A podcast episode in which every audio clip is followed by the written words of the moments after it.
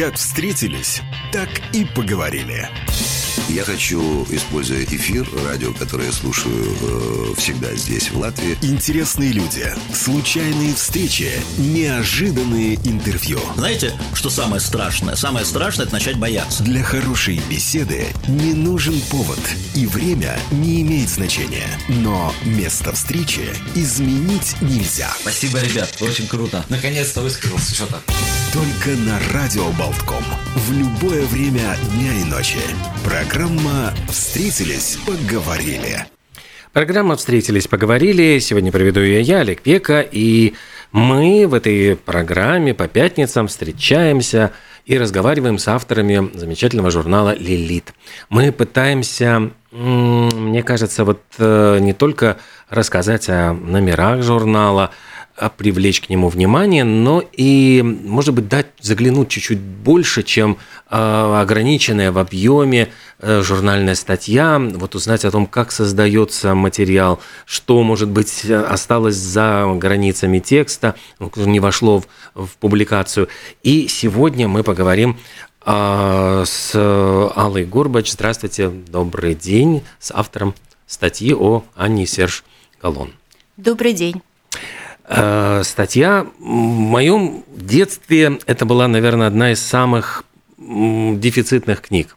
У нас стояла на полке э, как раз-таки изданная вот в самом начале 70-х годов «Анжелика и Анжелика в новом свете», пользовалась невероятно... Просто дома эту книжку постоянно брали, вот приходили, брали почитать, слава богу, не зачитывали, но она была невероятно потрепанная, растрепанная, зачитанная, вот совершенно за, за, за, затасканная. Мы знаем, что, ну вот в статье говорит, приводится удивительная статистика, что 28, что ли, миллионов экземпляров, когда хлынул поток Анжелик, это, пожалуй, одна из самых читаемых книг, один из самых э, популярных, популярных фильмов. Да, востребованных. И фильм, фильм, в котором снимал, снималась Мишель Мерсье, и э, в графа Пейрака сыграл Робера Сейн, тоже там безумное количество просмотров. Понятно? То есть это оправдывает то, что почему эта тема заинтересовала вас и журнал «Лилит». Э, заинтересовала, да, во-первых, потому что э, книги о, об этой своенравной французской аристократке стали э, феноменальным явлением в массовой приключенческой литературе и не только на нашем вот русскоязычном рынке, но и по всей Европе, и даже в Америке, и в Канаде. Тем более, что есть два романа об Анжелике, где действие происходит в Квебеке.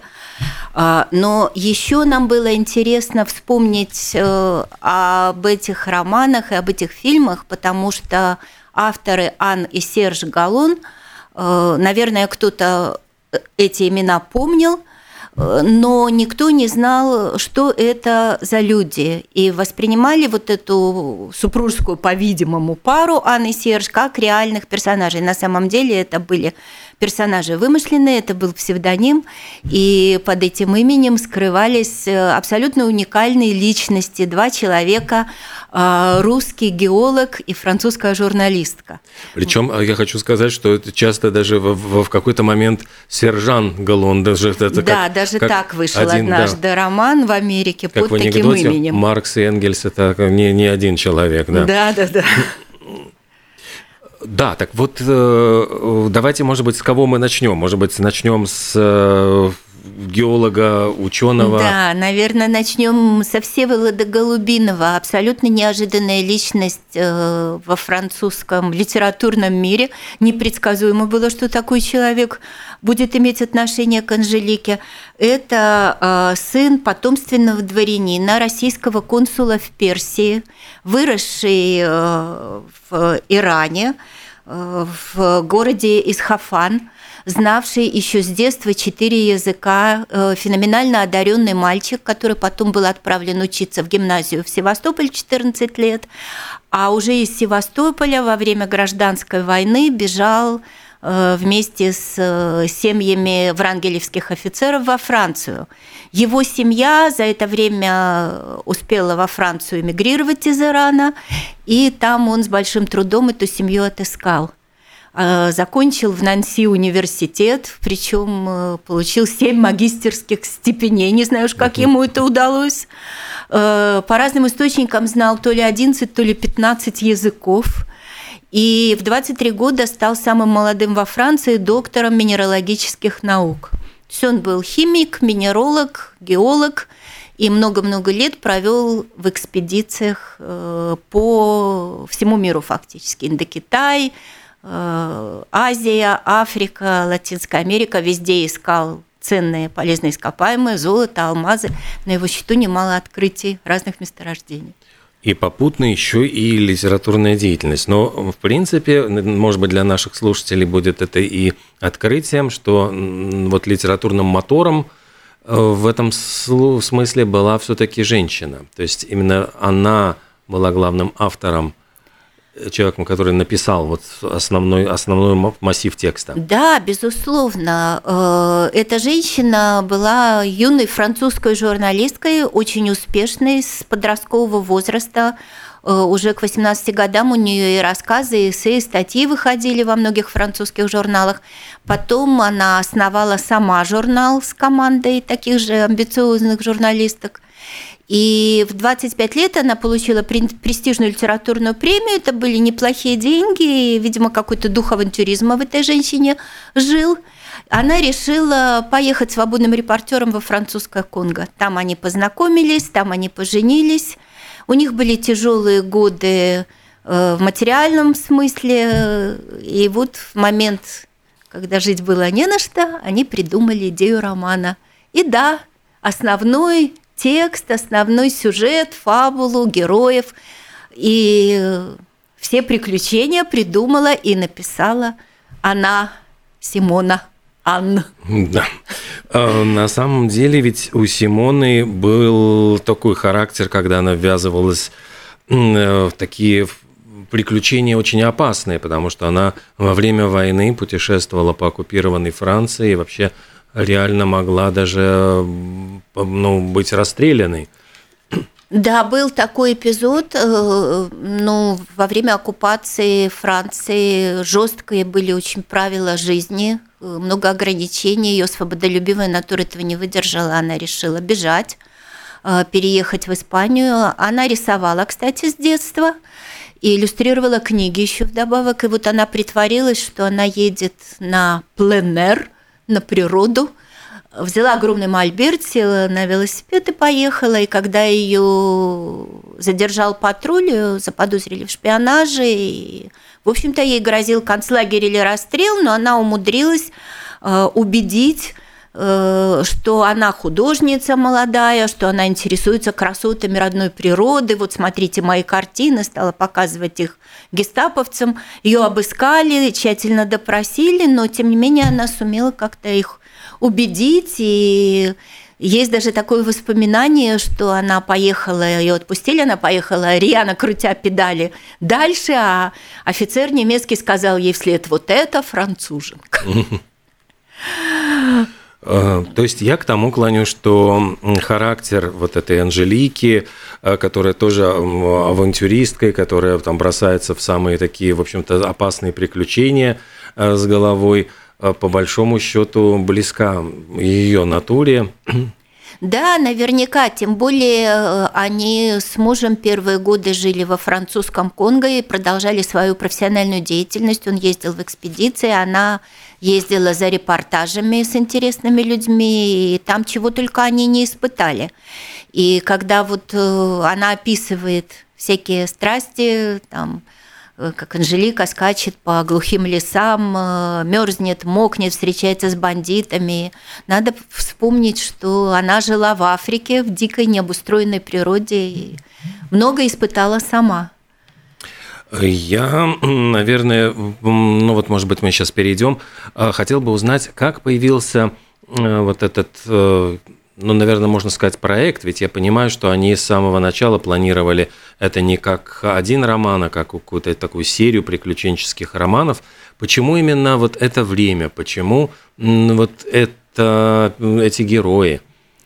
Э, вообще в детстве Симона часто представляла себя вот такой, какой она потом написала Анжелику, такой независимой, свободолюбивой, уверенной и жаждущей приключений. И у нее всегда была мечта написать такой роман.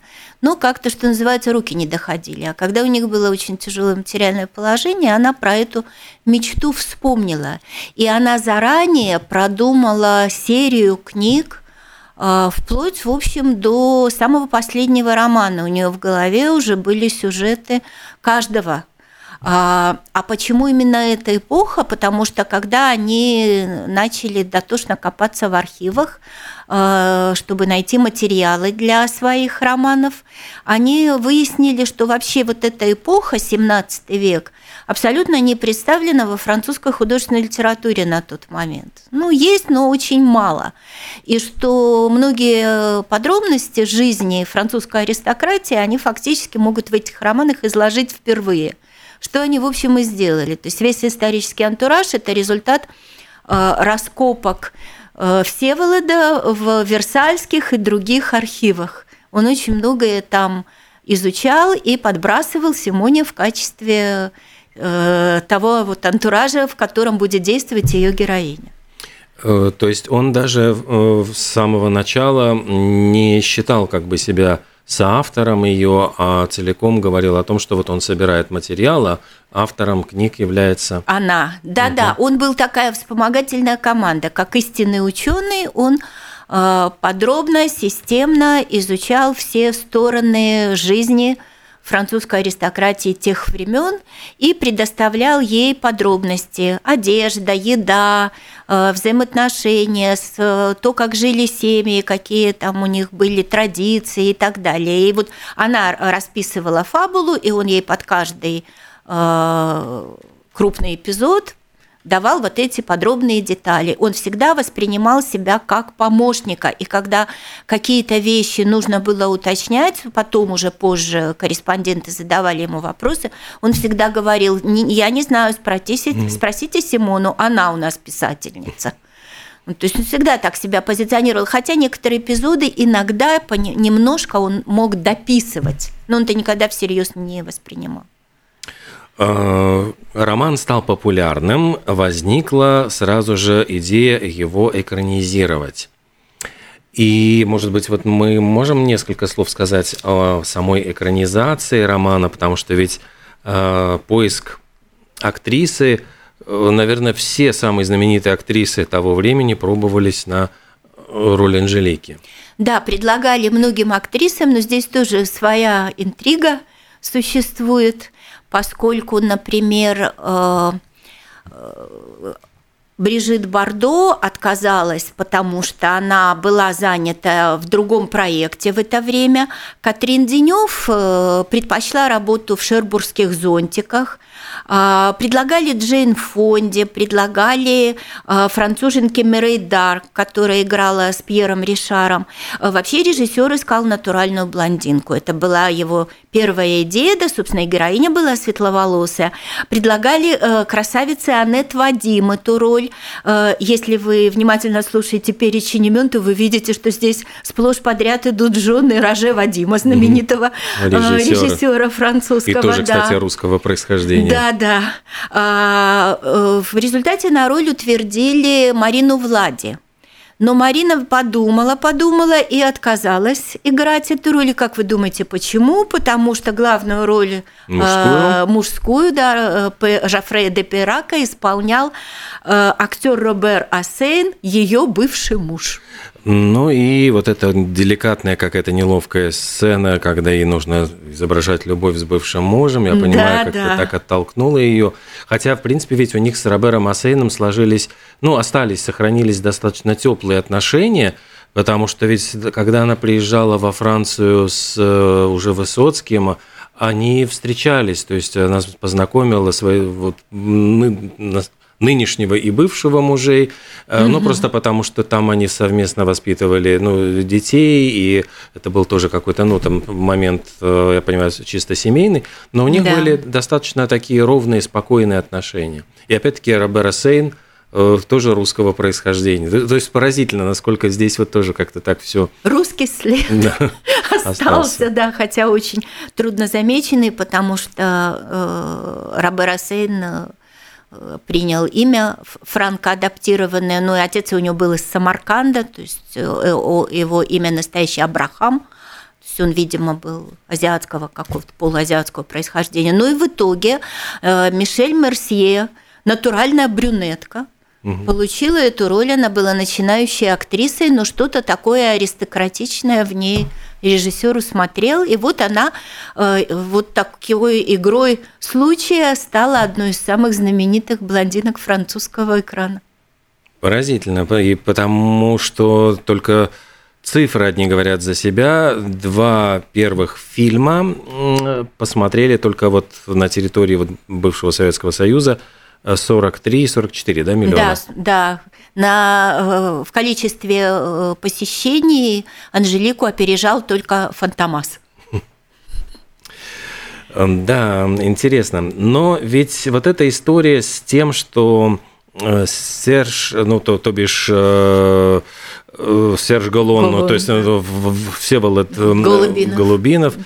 а так вот Рьяна все время с одной стороны отрицал свое авторство, но с другой стороны вот он как бы подписывал как мужчина все документы, потом создала вот какую-то такую странную и непонятную ситуацию с авторскими правами, которая потом принесла очень много ну, нервотрепки проблем, и проблем, да. да Э, самой вот э, Симоне, которая после смерти мужа, он достаточно рано все-таки ушел Да, ему жить. было всего 69 лет, он умер от инсульта, внезапно абсолютно. Поехал в Квебек в 72-м году, году да, да, да. И там вот скончался буквально вот скоропостижно. Да, он готовил свою выставку за эти годы, он э, провел очень много исследований в области красок для живописи, открыл интересный метод э, создания красок, таких люминесцирующих, которые по-разному выглядели в разном освещении, и сам начал писать картины. И вот в Квебеке должна была состояться его третья персональная выставка.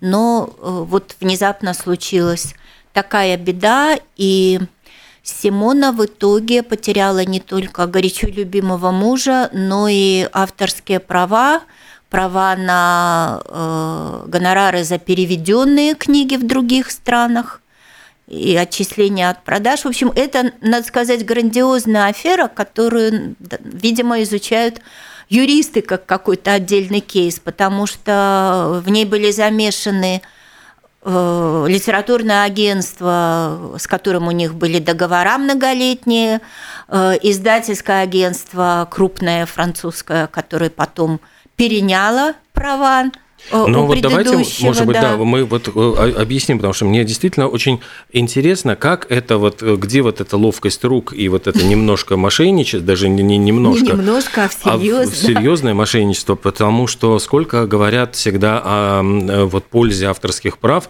как раз вот, ну как же, вы же не хотите, чтобы авторы остались, значит, вот на что им жить. А здесь мы видим абсолютно противоположную ситуацию, что используя вот как-то незаконно какие-то лазейки в этом авторском праве, у настоящего автора Анжелики просто отбирают э, все средства к существованию. То есть получается там, я так понимаю, что ситуация была в том, что когда ну, Серж Галон, тот же самый Всеволод Голубинов, умер, а договора, очевидно, вот с издательством подписывал, поскольку он, они его считали э, основным, основным автором. автором. Да. И потом, когда вот он скончался, то есть это как будто бы... Почему вот... Мне э, интересно, почему права на вот книги переходят издательству, а не его... Даже если бы она вообще ни строчки не написала, она вдова э, официальная автора. Э, ну, возможно, э, где-то не так, но все источники поясняют, что в то время, может быть, сейчас уже по-другому, хотя вообще-то суд завершился по этому вопросу в наше время фактически в 2004 году, но когда его не стало, э, в 1972 на тот момент по французскому законодательству при смерти автора права переходили не наследникам, а издательству. И вот это произошло э, хотя э, их литературный посредник был, безусловно, в курсе, кто истинный автор. Но это было очень невыгодно. Естественно, издательству выгодно оставаться пол, полноправным владельцем и делать с этим что угодно. И поэтому дальше началась серия очень таких э, непростых манипуляций. То есть одно издательство закрылось, вместо него открылось другое. Потом еще часть прав была передана э, на публикации в Германию и в Россию так, как будто автор уже умер, то есть они вообще вольны были делать все что угодно. И э, имя Симоны очень так целенаправленно вымарывалось, вычеркивалось из справочников, из словарей, из статей. Везде говорилось о том, что Симона завершила цикл, поскольку он весь э, основывался на произведениях э, Всеволода. Раз его не стало, то и работы больше не выйдут в свет. А ей объясняли, хотя она плодотворно работать продолжала, после его смерти написала еще четыре романа за 10 лет, но э, ей объясняли, что тематика уже неинтересна, они старомодные, они не покупаются, мы не можем позволить себе публикации, это невыгодно. Ну, а она, видимо, была достаточно наивна, чтобы в это верить. Хотя вот э, продажи говорят о другом. Вот я уже упоминал, 28 миллионов книг только на территории бывшего Советского Союза, это в 90-е годы, и это не считая вообще пиратских изданий, которые да. тоже были. То есть... И она ни копейки с этих изданий не получила. Это была, э, точно та же история была в Германии, там было опубликовано более двух миллионов изданий, там началась настоящая Анжелика Мания, но на стенде э, вот этого издательства, крупного французского издательства Хашет, как на франкфуртской книжной ярмарке, в это же время не было представлено ни одной книги об Анжелике, как будто ее не существует. Поразительно, конечно. Что было дальше? Как удалось ей снова добиться справедливости? А, она вообще наивно думала, что это просто люди плохо работают, много переписывалась, много ругалась с литературным агентом, и дело дошло, ну, может быть, не до голода, но фактически до очень бедной жизни. Она вспоминала, что даже одно время питалась с помощью Красного Креста. И когда дети ее выросли, уже в 1991 году ее взрослая дочь решила во всем этом разобраться. Это была ее инициатива. Она стала выяснять, что происходит, и в конечном счете подала в суд. И вот этот суд длился 13 лет. Были разные этапы, они выиграли, издательство подало апелляцию – и вот так вот с переменным успехом до 2004 года она не могла вернуть авторские права. Но в конце концов справедливость победила, это случилось. И, слава богу, последние годы свои она прожила в достатке. Да, но хотя вот э, насладиться особенно не успела, потому что ну, вот она, ну, она ушла из жизни относительно недавно, конечно, но это просто вот поразительная история о том, как э, все-таки авторские права используются не, по, не несправедливо совершенно. И вот мы здесь можем поставить вопрос даже о том, справедливо это или законно. А что было вот с э, серией э, романов о, о Катрин, которая практически вот копировала, можно сказать, Анжелику, и тоже получилось так, что с этого, ну вот здесь тоже было, можно сказать, нарушение авторских прав. Ну, безусловно, это было нарушение авторских прав, это была такая э, ловкая, в общем, операция, я бы сказала, литературная, Э, когда агентство придумало публикацию разных вариаций Анжелики, то есть приключения красавицы в историческом контексте. Э, они видели, что это читабельно, что это очень востребовано, поэтому возникла такая идея. Э, нужно следовать только всего лишь рецепту Симоны, и романы будут отлично продаваться. Поэтому некой Жюльетте Бенсоне, возможно, это была группа каких-то литературных негров, не знаю, заказали серию вот этих романов Катрин. Обложки были оформлены абсолютно в том же стиле, что и обложки романов об Анжелике. Приключения частично были э, списаны из разных ее романов, нахватаны целые абзацы, сюжетные линии, иногда даже э, фразы не удосужились переделать. И цель, в общем, была одна – любыми средствами увеличить прибыль и безраздельно ее использовать. И потом даже целый клон разных авторов появился, которые стали писать в этом ключе.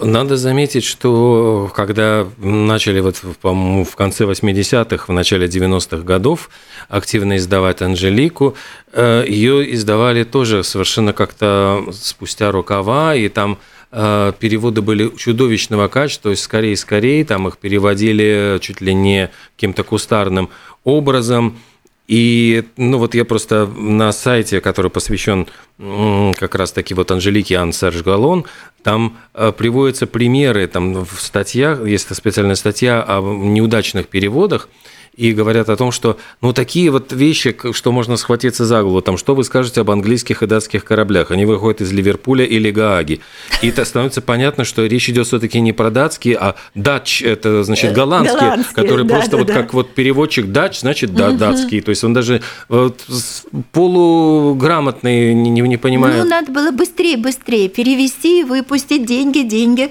счетчик крутился в глазах, да. И что одни и те же персонажи там и э, неправильно переведены, там вот есть, э, ну, и французская транскрипция нарушена, и там, ну, то есть там такие ляпы чудовищные, просто там просто их когда перечисляют, насколько вот бедные читатели были вынуждены, ну, вот знакомиться с этими романами в такой очень неряшливой, в неряшливом переводе, в таком, который мог искажать и э, стиль, и язык, и в принципе, вот мы же видим, что несмотря на легковесность, казалось бы, сюжетов, все-таки э, то, что эти, было несколько лет потрачено на поиски в архивах. То есть, вот, э, ну, условно говоря, э, ее супруг, он отнесся очень и очень серьезно к дотошности да, исторического фона.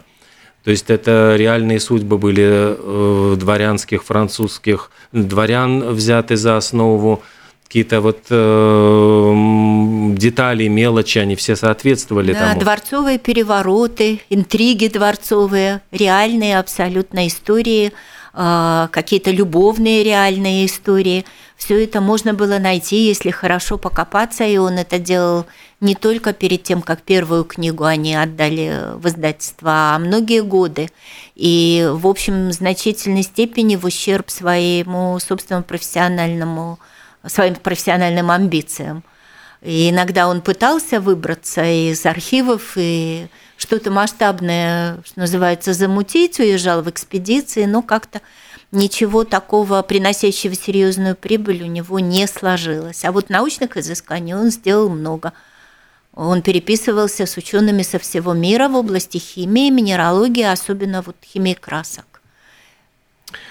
Э, напомню нашим слушателям, в нашей студии Алла Горбач, автор статьи о Анне и Серж Галлон, авторах Анжелики.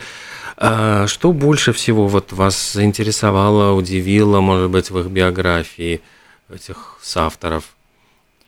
А, знаете, вообще э, с автором писать сложно. Э, я как-то читала о том, как вместе работали Вайли Генис – это очень интересно. Э, интересное взаимодействие, это и соперничество, и союз, и э, такая довольно сложные психологические взаимоотношения. Вайнеры, Стругацкие, э, чаще всего это братья, да, да, Ганкуры, да. ну или Ильф и Петров. Ильф и Петров, да. А вот в этой супружеской паре царила полная гармония. Может быть, потому что они заранее очень четко определили э, функцию каждого. Этот э, архивист и, так сказать, команда помощи – это писатель. И у них никогда не было разногласий, споры у них были творческие, но всегда очень конструктивные. И они, в общем, воспринимали себя в течение всего брака таким единым целым во всех отношениях. Э, очень дружными были людьми между собой. Вот знаете, говорят, что самый прочный брак это когда э, двое друзей вдруг решили пожениться. Угу. Так вот, они действительно были друзьями, соратниками, творческими э, и жизненными. И это, в общем, не такая частая штука на самом деле. И в литературном мире, и в нашей реальной жизни. Это производит впечатление.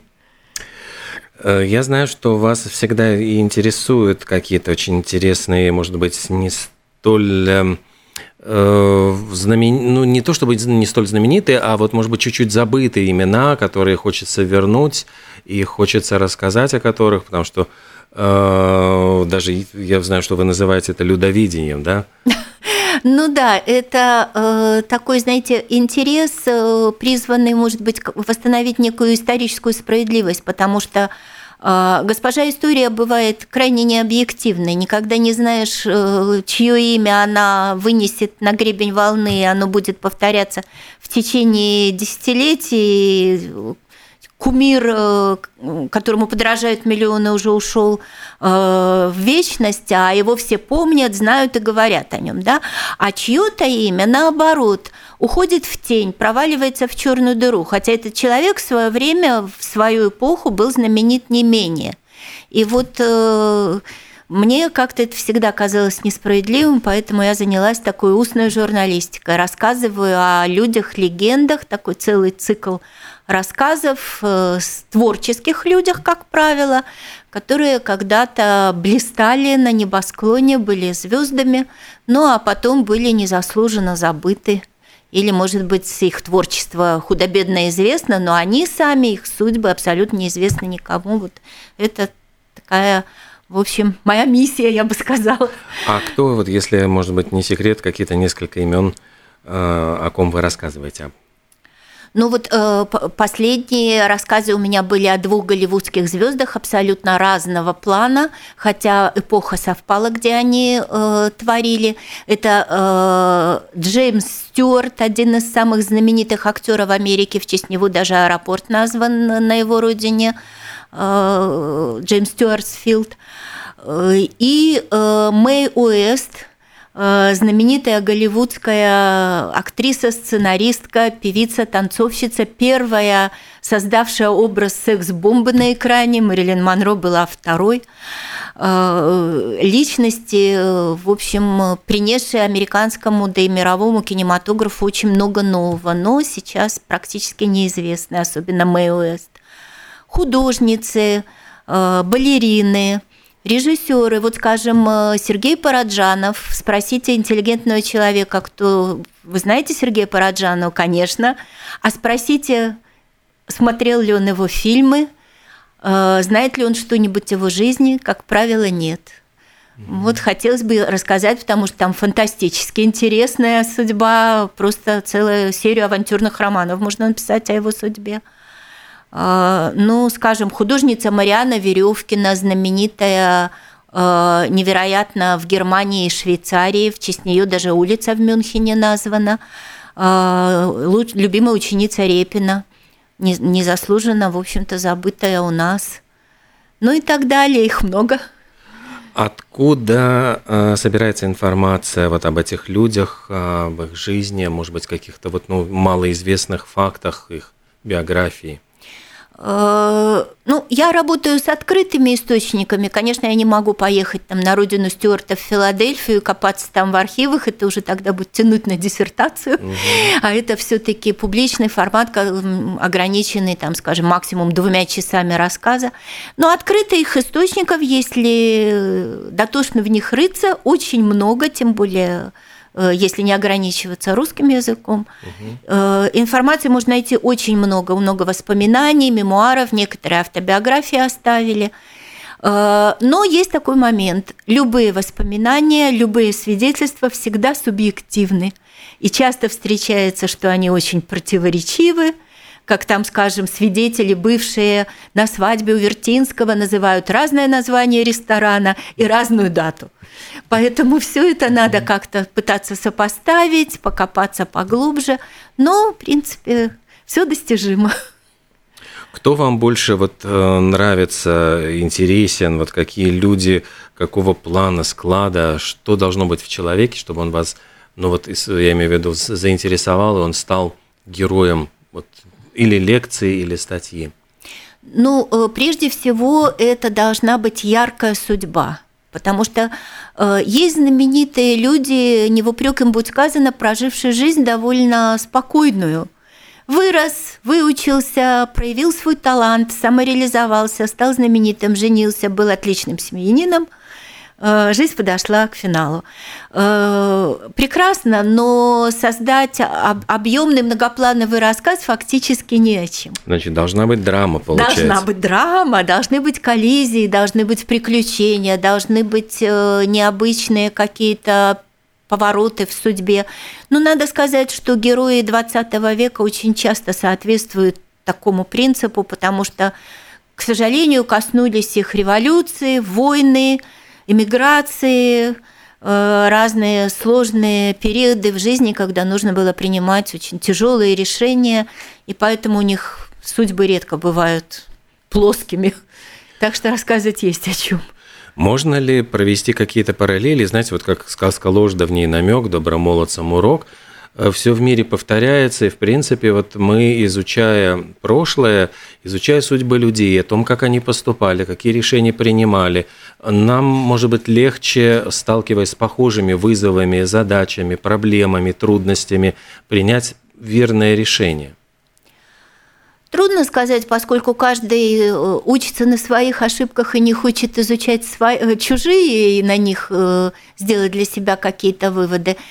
Я бы сказала, что зная эти биографии, вникая в их судьбы, наше представление о мире и об истории становится намного объемнее.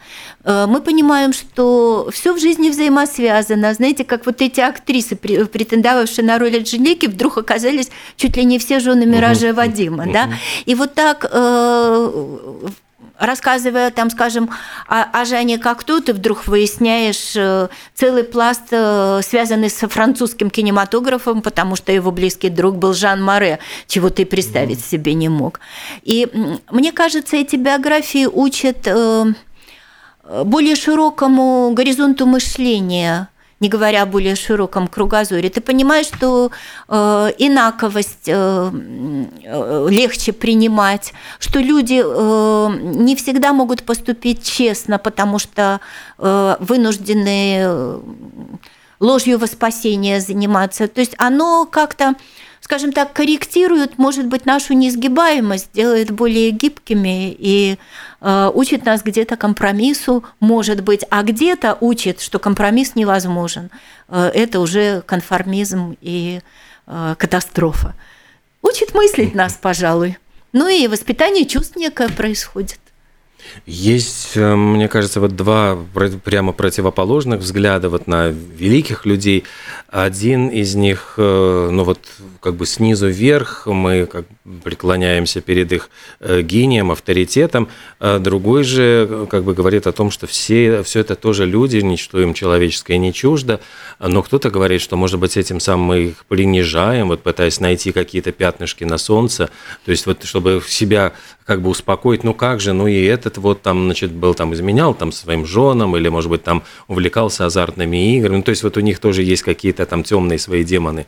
Вот что э, всегда ли в рассказе я не знаю, вот публика ждет таких вот каких-то откровений, или это э, не имеет значения ну, по сравнению с тем, что этот человек сделал? Э, я бы сказала, что это имеет значение. Во-первых, вы лучше понимаете то, что он сделал. Откуда оно взялось? Почему именно это? Почему на картине такой сюжет, а не эдакий? Почему эта музыка звучит именно так? Потому что чаще всего все это пропущено сквозь их личную драму, их личные какие-то страсти, переживания, может быть, преступления даже – а, вообще эта тема очень широкая, гений злодейства. На, на нее дебатировали не раз, и все придерживаются своего мнения. Мне кажется, что, конечно, публике это всегда интересно, потому что если говорить только о глобальных достижениях и не говорить о том, кто эти достижения и какой ценой, какой кровью создал, то ты их воспринимаешь по-другому. Да, потому что, ну вот буквально на днях, готовясь тоже к эфиру, был день рождения Чарльза Диккенса.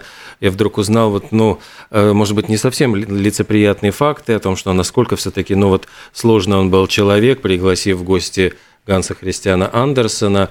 Э, Андерсон к нему приехал, прожил вот пять по-моему, недель. И насколько вот вдруг гостеприимный э, Диккенс, значит, уже был готов поскорее избавиться от гостя и даже вот записал чуть ли не на стене в этой комнате, вот прожил, вот, я не помню, пять дней или пять недель, э, Андерсон, которые показались нашей семье годами.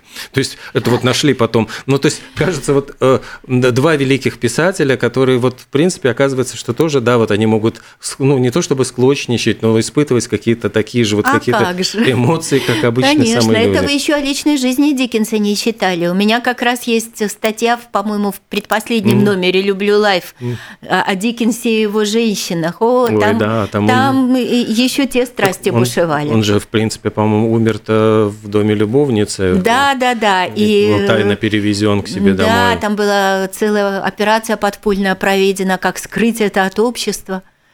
Так что я думаю, что всегда... Ничто человеческое гением не чуждо, а иногда даже очень не чуждо. Но как вот э, не чуждо и действительно судьба Анны Серж Галлон, которые на самом деле э, были Всеволод Голубинов и... Э, Симона Шанжо. Шанжо, да. Так что, если вы интересуетесь Анжеликой, если вы интересуетесь судьбами этих писателей, удивительная совершенно, конечно, судьба, которая... Она, по-моему, написала ведь биографию своего мужа. Э, тоже... Она написала еще при его жизни, у них есть совместная книга о его детстве и приключениях э, в юности. Потому так. что это целый тоже был пласт э, сложных там, событий, когда он переезжал во Францию и искал свою семью. Так что все вот эти истории, что-то вот, может быть, осталось за кадром, то, что мы вот успели сегодня рассказать в этой программе. Э, в журнале «Лилит» это свежий вот номер, который только-только, я понимаю, вышел или только выходит. Два вот, дня назад. Два, два дня назад буквально появился в киосках.